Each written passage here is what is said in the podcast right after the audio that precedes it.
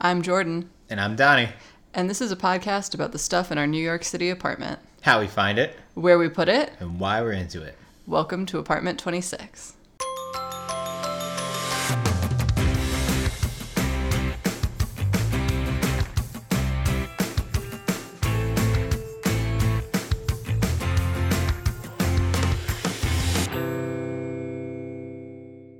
Welcome to Could We Live Mortgage Free? Which is kind of a moot point, to be fair, because we actually don't have a mortgage. but Hypothetically speaking, could we live mortgage free? I think the attraction of this idea is like, what if rather than spending our money on rent, we just like pocketed our housing costs every month? Cha-ching! Exactly. The reason we're asking this question at all is because there's a show on Netflix that is literally called How to Live Mortgage Free, and it's British. And basically, the premise of the show is just like one of those housing shows where you go tour someone's space, but all of the people on the show have figured out ways to not have to pay a mortgage on the space that they live. Mhm. So this show has actually been on Netflix for a while, and the reason we haven't recorded this podcast until right now will become apparent toward the end. But So uh, stay tuned. yeah, don't turn it off right now. But these are just a couple of different ways the show focused on how you could potentially not have a housing cost. And so we're just going to see if any of them are things that could work for us. The first being paying down your debt really quickly. So there was that one couple who was living in just like a regular house, but what they had done was paid off their mortgage in eight years by just like really not spending money on anything else. They just mm-hmm. paid as much as humanly possible toward their mortgage, which keeps you from paying interest and like gets you done faster essentially. Yeah. Well, they also would put any excess income into it, right? Correct. So even Yeah. if it was just like eight dollars, five dollars at the end of like your grocery budget, any kind of money they had left over, regardless of how large how small, they would just put towards that. Which I respect because 30 years is a really long time to be paying off a loan. I just don't know if I could do it. Hmm. Because it seemed like they basically just didn't leave their house for eight years. Yeah. Well, it seems hard too. They had a, like a family, as I recall. They had kids, Yeah. maybe a dog. They had like a lot of like dependents, to use some tax lingo. Um, they had a lot of dependents and like a whole family life going on. I know for me, I have been employing that strategy with my student loans, and it's just been like it's like going. I do regular monthly payments of a certain large amount of dollars, but then also if at the end of my budget weeks I have anything left over, I just pool that, and on top of my weekly recurring thing at the end of the month, I pay another just like voluntary amount towards it based on whatever change I have left over at the end.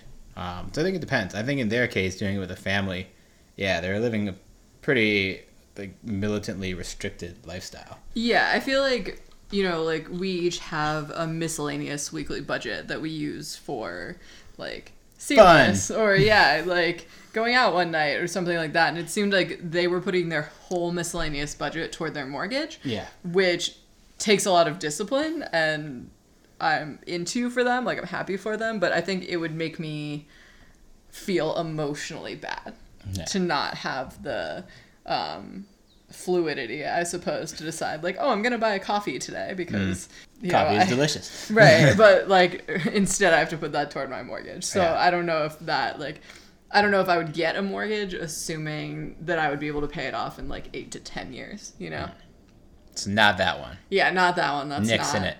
not our lifestyle the next one was living on a boat Pretty excited about this one. really Yeah. don't you hate boats Okay, let's let's clear up a misnomer right now. I do not hate boats. I have no interest in going on cruises. okay well that's wrong but that's fine Um, plus, people live on boats, they're like docked ninety percent of the time. correct So it's really like living on a dock, which would be a pretty relaxed life, I would imagine, weather depending. Yeah, I'm super into this one. It feels like really cool, you know? Um we've seen a lot of good boat renovations on this show Seen and some good boats. and other like a number of other um, shows. I'm gonna link not only like this show in the show notes, but some of the other like alternative living shows that we've watched. Mm, yeah. Because yeah, it seems kind of fun and like quirky, and I don't think we are particularly concerned about like space restriction. My beef with it with it would maybe be that like the ceilings would be low. Mm, that's a good point. And I don't know how that would feel versus just like a small space, you know? Mm-hmm.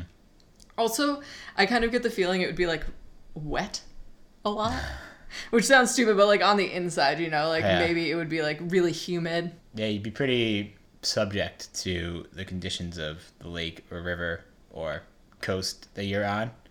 Um, so, like I said, not only weather dependent, like if a hurricane's coming in and you're living Right. somewhere in like, you know, the southeast, where that's a big deal. I guess the northeast too. Yeah, or even like literally right Um, here. yeah, yeah, for real. I guess associate it more commonly with the southeast and the Gulf, but anywhere on the coast, you know, you're gonna have to figure that out. Like if you live Yeah. on a boat, like what are you gonna do?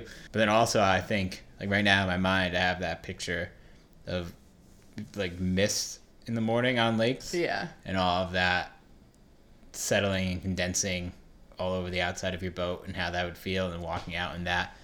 Yeah, there would be quite a bit of wet and cold even on nice days, I feel. Um, I would definitely Airbnb in one though. Like when I was in Copenhagen, there were all of these houseboats all Wow. over the place, That'd be cool. and it was really cool. It you could live like right in the center of the city, city essentially, and you just like get off your boat and walk in, or like get on the subway. It was very normal. It was like living in an apartment. There were tons of great plants because you can have plants on deck. Hmm. Wow. You can have plants on in your windows. That's a good point. Like, looked great. I hadn't really thought about that. Plant, Um, plant game on the boats. I guess that would be the other thing too, is how sustainable is like not sustainability, but like actually wanting to live there for a long period of time. Because in my mind, like that would be cool, Copenhagen being right in the city. But I'm trying to think of American cities where, I mean, I guess feasibly you could do it in New York or anywhere that has a river running through it. Chicago. Um, Well, we saw that House Hunters where those people were in Charleston and they were doing it. Oh yeah, Charleston would be a good one for it. I But- don't know if you could do it here though.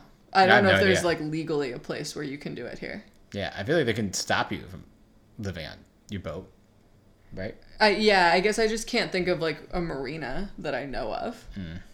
I don't know. We'll have to fact check, figure it out. Um, but yeah, yeah, it feels like you'd be kind of isolated. Like if you were just on a dock and miles away from anything, you would still probably need a car. It wouldn't necessarily be a car-free lifestyle unless you could access supplies via boat, like medieval times. Just like float down the Thames and go to your local market. You know, uh, like that's not happening. You gotta probably have a car to go to the grocery store or like have some way to do that. Um, Yeah, I think all the ones that we've seen on TV have been European. yeah. It's a particularly European lifestyle, I feel. Mm. And I don't actually know what your housing cost ends up being because you can probably buy a boat outright. Um, that's kind of the idea of it, right? That rather than putting money down and having a mortgage on a house, you buy a boat for ten, twenty, thirty thousand dollars and then you're done. Right. However, you do have to put it somewhere, which means that you have to rent a slip or, you know, I don't know how the laws in Copenhagen work, but there is some fee for you being in that spot and it's like assigned to you by the city. Um, so I don't know how much that ends up reducing your cost overall. Yeah. Cool. Not sure. Maybe question mark. I, I like in my mind it feels like it'd be cool to do feasibly.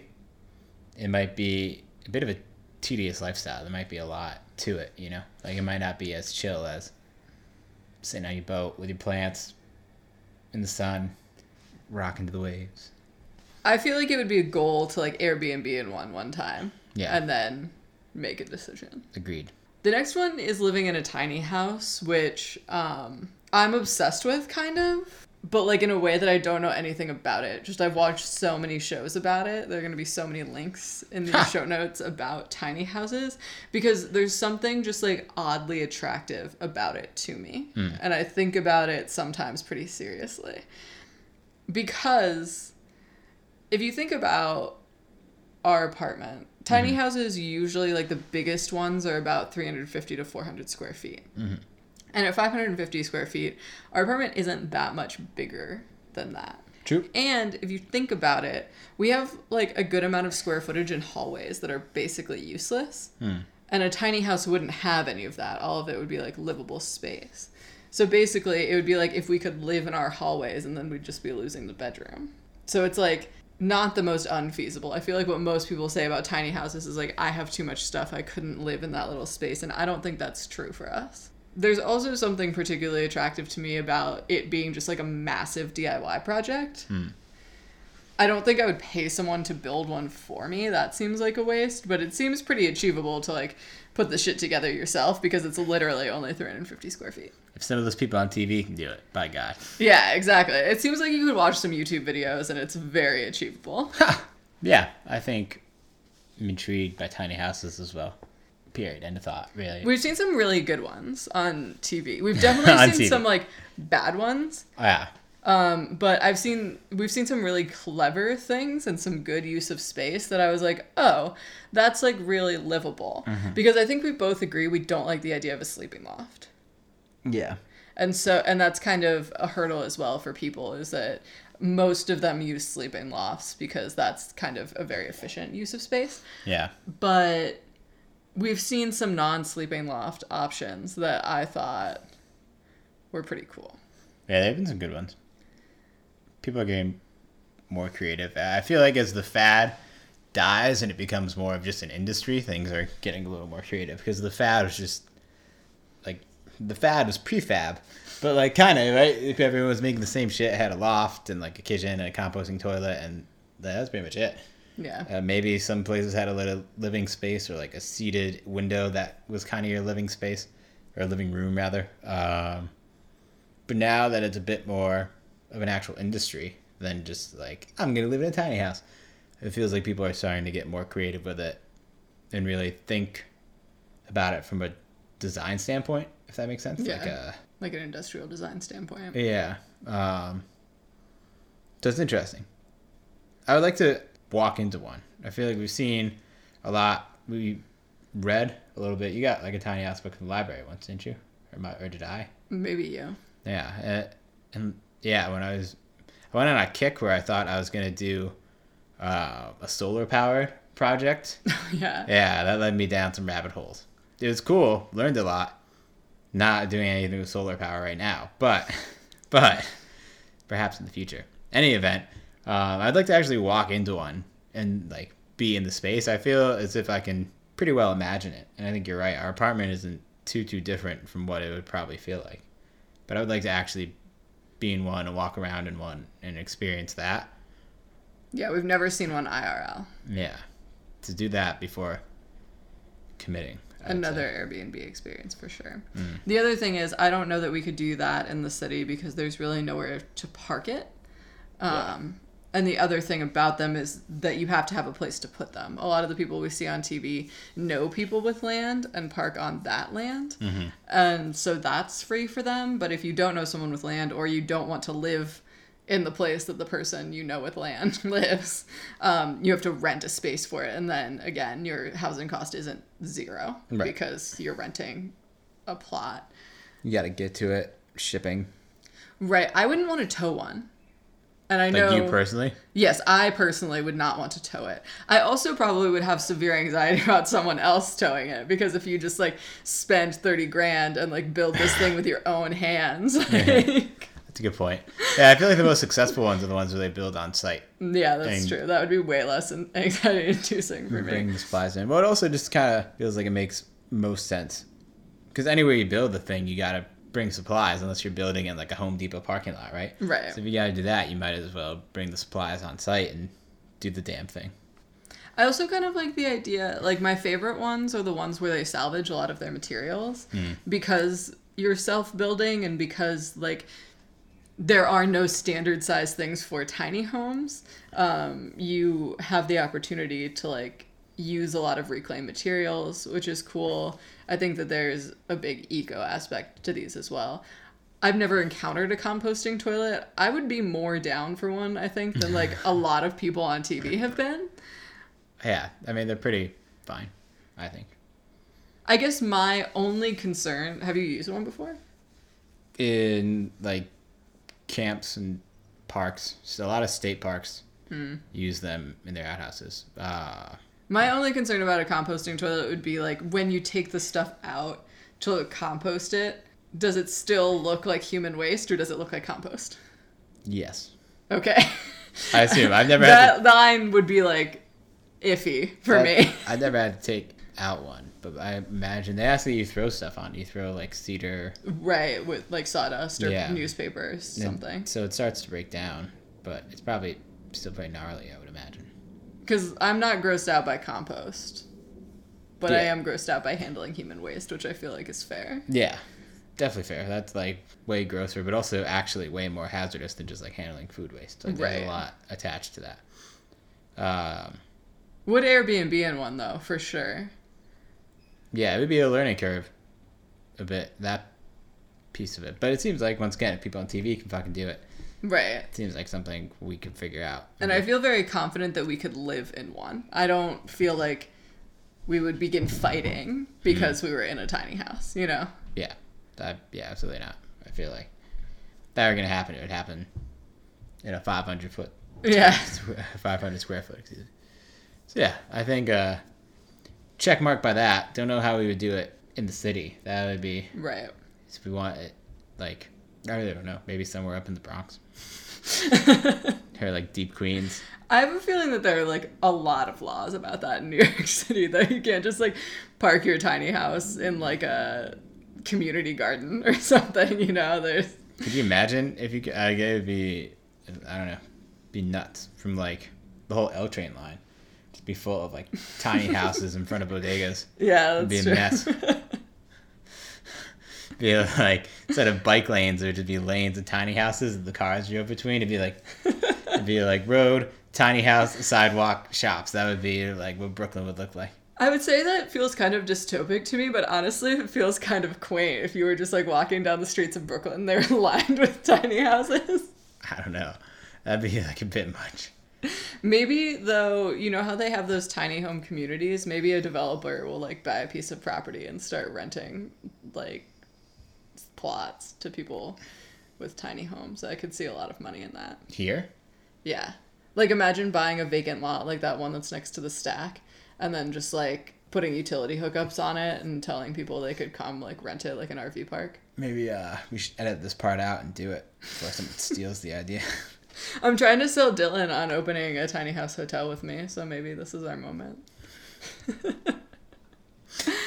anyway, uh, the other one was building on someone else's property. This was one specific episode where the guy decided um, his dad owned a house on a piece of property, and it wasn't a huge piece of property, it was like an acre or something, and he just built a house behind his dad's house because he was caring for his dad in his old age. So he like wanted separate space, but also wanted to be on hand. And that was interesting because it, it wasn't a tiny house, it was on a foundation and it was probably the size of our apartment or a little bit bigger. Um, yeah, it was like a bungalow. It was like a pretty yeah, but it was a real ass small house. Yeah. Well, a bungalow is like a real ass house. Yeah. Yeah. It's like thousand square foot or so maybe. I, I think his thing was a little bigger than ours. I would say, as I recall from the episode. He had like skills too. He definitely built a nice house and it was nice, but he used a lot of reclaimed materials too and it was not the amount of money that he needed to mortgage it. I think he spent like thirty or fifty thousand dollars on it. Yeah. And so he had no housing cost. Um, the land was someone else's and had been paid for, so there was no rental cost. So he was probably one of the only people who was living like zero dollars for his housing. But in I mean, zero dollars, but there was a pretty strong like family need attached to it. Right, definitely was doing labor for the situation. Yeah. Um, and also requires in anyone else's situation that they know someone who has property who is willing to let them build on it and live there. You Yeah. know. But I'm pretty into this idea, not necessarily for us, but as like a more sustainable future property idea, because it feels like. Mean, you read all those like doom and gloom articles about millennials moving in with their parents, blah blah blah blah blah. But that said, I mean, it is happening. But also, like grandparents moving in with parents, are sort of like entering an era. Not to like wax poetic or sociologically, but we're entering an era where like for really largely financial reasons, families are living together more and more frequently. And as that happens, like people who have property, I don't know, as like if children want to like build their own thing onto that or like adapt the house in some way that is more suitable to their being there. I feel like it's kind of a cool thing. My idea isn't totally fleshed out. I understand But- what you're saying though. Like the idea of multi generational homes is an old one and is something that used to be much more prominent in terms of grandparents, parents, and children all living together in the same space because it used, you know, like you used to need that sort of thing. Um, grandparents could help with the kids. It made them more accessible to the parents, like all of that. And we've moved away from that as a society, I think, especially as Americans, as the ideal of homeownership has grown. And so it kind of gives you that nice balance of having your own home, having separate space, um, but equally sharing costs and sharing uh, responsibility with Yeah. other generation. yeah, within the family. It's cool. I think. I don't. It feels like it could be interesting model. There's obviously some stipulations and barriers to this like idyllic version I put forth, right? Like, like first of all, it involves property ownership, which isn't accessible to a lot of the American population because we fucked it up. So there's that. That's really the biggest thing is like property ownership Well, there was also that requirement for it. interesting um i think it was world's most extraordinary homes i don't know if you watched this episode with me but there were three sisters who had all put in on one plot of land and they built three homes on it Ah, I do remember this. Yeah, yeah. and that's kind of a spin on this as well that they pooled their money Hmm.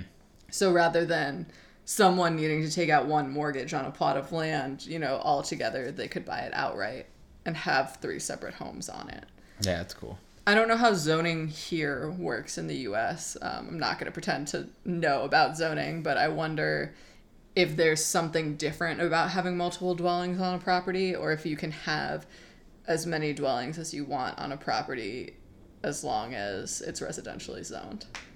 I have no idea either. Yeah. Be interesting. So yeah, into it. Not necessarily for us, but into it as an idea. It's also hard. It's not really necessarily an idea for an urban area either. No, certainly not. I would say the one that we saw on World's Most Extraordinary Homes, and even the one we saw on How to Live Mortgage Free, I think they were both quite rural. Yeah, or like the edge of the suburbs, if not totally rural. Yeah. Like I could see your parents' land being able to do something like that as long as you got the proper permits. Mhm. Um, and they live in a place like they're suburban, Yeah, but but it's like the edge of well now. right, I don't think my as well. parents could do something like that. I think like their HOAs would be like, um, excuse me. That's true too. Think about HOAs and how that would affect this kind of a project. A lot to it, kind of. HOAs is like almost its own conversation about this. It's interesting to think about a bit. Yeah, it's kind of interesting how the like um, bureaucracy of housing affects trying to make these decisions as well. You know, like I bet that even my parents' HOAs would probably try to stop them from having a tiny house on their property. Like if we wanted to move to suburban Arizona and live in a tiny house in my parents' backyard, I don't know that we would be able to do that. Yeah, that's true. And it's interesting because when you think of, or I guess I said interesting a lot, but it's kind of layered, if you will. Like when you think of a state like Arizona or you know North Carolina, to be I'm not going to throw shade. Um, you'd be like, oh yeah, you can definitely just build a tiny house anywhere you want in Arizona. Arizona doesn't care. But well, the, like the state of Arizona, even the like municipality of whatever town might not care. Like the, that specific HOA and the bureaucracy, again, for lack of a better word around that, might, yeah, try to prevent it. Hmm.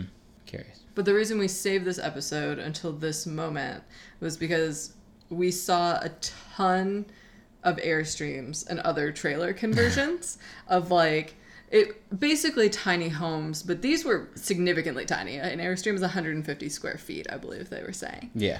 And they're very very cheap because once they're in disrepair, these things are worth like 50 bucks on Craigslist. And there's a lot of Pinterest blogging sort of content about like how to make them cute and functional again. And so there were a number of people doing this. Mm-hmm. We waited because you just stayed in one. I did. And Did so we wanted you to have like the first hand experience because we don't have first hand experience with any of these other things we're talking about except watching the actual TV show. um, so yeah, tell us what it's like to be in an Airstream. Yeah. Well, it's pretty fine, really. So, to give full disclosure, I had to leave my Airstream because it got too cold, um, which was a freakish thing. But so I it was in Austin for South by Southwest, staying in an Airstream because it felt not only did we want to test it, but it felt like a cool, fun, weird, awesome thing to do to stay in an Airstream. It was also incredibly cheap as an Airbnb. Yeah, it's wicked cheap at a time when everything down there is expensive. Um, because everything's marked up for South by. Um, right, but they were getting hit by this cold front, and it was a cold front that brought like wacky weather all through the South. There were those really devastating tornadoes in Alabama, Georgia, South Carolina got them, um, and Texas was cold. It was like 28 at night. I, it was just like I brought the New York weather with me, uh, and this airstream was not necessarily equipped for it, and It was not the best Airstream conversion we've ever seen on the internet. Correct. Yeah, I would say it was hard to tell if it was the fault of the conversion or the fault of the Airstream. I don't know how great Airstream heaters were to begin with, because so for the first night I had a space heater, and that was like fine. It heated. I mean, it's only 150 square feet, so it heated things like pretty well. And I had that. Uh, I had it in the bedroom while I slept, so I got the bedroom warm with it. Um, and then I would put it out in the living room during the day. I really wasn't in it very often because I was at the festival most of the time. Did they set it up with separate rooms so you could like close the door? Um, no, you could close the bathroom, but everything else was just straight through. Um, good question. Good question. Because yeah, I feel like that in the ones that we've seen, it's kind of just been like one space with a separate bedroom yeah, and I would say bathroom. I would say that'd be the way to do it. If they tried to put many dividers, I feel like it would have felt way smaller. Yeah, Even just like a curtain would have felt like it took up more space than needed. and you Um, kind of don't really need privacy in 150 square feet because you can't have enough people in it to need privacy from. Yeah, exactly. Uh, yeah. That's a funny way of thinking about it, but very true. Any event, second night, the thing broke, the space heater. It started, What? It started, yeah, did I tell you that? Oh yeah. no! Oh, yeah, it started I thought you were just like this. Even the space heater is like not cutting it. We can't do this. oh, no, that's why I left. I would have stayed. But yeah, the, the space heater Oh. started like smoking. Oh. yeah, so I had to turn it off, and I was like, all right, well, this is fucked. Um, I hate space heaters. They're so scary. I mean, they're fine when they're good ones. Um, so then I turned on the overhead heat, and the reason I didn't have the overhead heat and the space heater at the same time is I was told it might blow the electricity. Um, so the more I talk about this and thinking about that factoid at the beginning, it seems like it might be the fault of the conversion. But um, the overhead heat was like not particularly great. And not only was the heat, it came out kind of hot, but the host had, to their credit, recreated it, recreated as much of the airstream as possible, kind of to, uh, I don't know what's the term, like to, not too original, but like they bought a bunch of vintage stuff. They like Oh, like period to- accurate. yeah. Like stuff. So, so, so the heat vent felt like pretty accurate. It was this like plastic square thing that you could imagine was just like fabricated in the like late seventies, early eighties. Uh, but the way the ventilation worked it on on this thing, it was just a slot that you opened and closed, but it was like a very small uh, slot. Like maybe trying to think of something like if you put your thumb and forefingers together. Oh, like an inch by three inches or so. Wow, that's a great. Yeah. Maybe, Yeah, that's maybe not- a little bigger than that, but yeah. And so it was pumping it out. It was doing its best, but it really like Not a lot of pumping. Yeah. So I would say in that conversion, maybe not sticking with um, period there, which I think kind of makes sense. My understanding of Airstreams is that they're mainly like summer tour homes. People weren't like going to Yosemite in winter with them, right? That wasn't Right. the American dream they were pumping. They were pumping like going to the beach and doing the thing, like going surfing. That's kind of like the Airstream vibe in particular. People who wanted camp in that era, I think the vision was like that Norman Rockwell painting of loading up the station wagon with all your camping gear and going and doing the thing. Um, so maybe they weren't great with heat to begin with. My feeling from seeing them on TV too was that it might be a little small for the two of us to live in. Yeah, I would say if I don't know. Yeah, to live in living in it would be hard, especially like the thing that I think would be difficult would be like navigating multitasking. So the kitchen is right in line with everything else. It's in in like this kind of railroad layout. Uh, it goes like from back to front. It goes bedroom, bathroom, which is often a little room to the side, kitchen, sitting area slash like living space. And I think if you needed to go back and forth, there isn't like a ton of room to tango around the kitchen area. It would be like you'd have to pretty frustratingly like press yourself flat. Even like I mean, I'm a pretty like broad dude, but even uh, someone like smaller framed than than I, I think would have to do the same thing. So that would be frustrating if like I don't know, if you were trying to work from home and I was cooking and navigating all that, I think would be hard. Solo is pretty fine. And we can share pictures of this one because you've actually been to one. I have. Yeah, rewinding a bit. The heat was the main problem, but everything else about it was really pretty fine. I think two people it would be hard, but the living space was like pretty nice. It was just uh, probably a little smaller than like the couch we have, so a little smaller than like a love seat, but definitely enough room for two people to sit. And it was right in front of a couple big windows, so you could like chill in that space. The kitchen was a full kitchen. Like I had a double sink, uh, uh, like half stove, a stove top, uh, refrigerator, and then there was room up top. I forget if I took pictures of them because the lighting was hard. Uh, lighting was also hard. That was the thing, and part of that was I think this electricity issue because there are only really lamps, and there are a few overhead lights, but um, the overhead lights that were in were like pretty dim. So if you wanted good light, you really needed it from the lamps. Uh, once again, I don't know if that was like a conversion thing or if that's sort of the way lighting is. My my folks have an RV that we've traveled in as a family, and even thinking about that, some of the overhead lighting in it isn't great. Some of it in like like this RV has uh, like a separate bedroom that has this like kind of fun faux recess lighting, and that lighting is good. But thinking about uh, it's like bubble lighting, what it was. So thinking about that was pretty bad. I wonder if during the conversion though you could have like swapped in LEDs or something, which would use less electricity and be brighter. Yeah, probably. Um, I would renovate an Airstream. I think that would be cool, but I would do it to sell it, not to live in. yeah, uh, but the kitchen was full. The bathroom was, I mean, full. You had a toilet, sink, shower. So that was good. That was fine. And the bedroom was a full size bed, but you couldn't really move. You had to like jump onto the bed, and there was a little room to the side to like put stuff. So it was pretty cramped.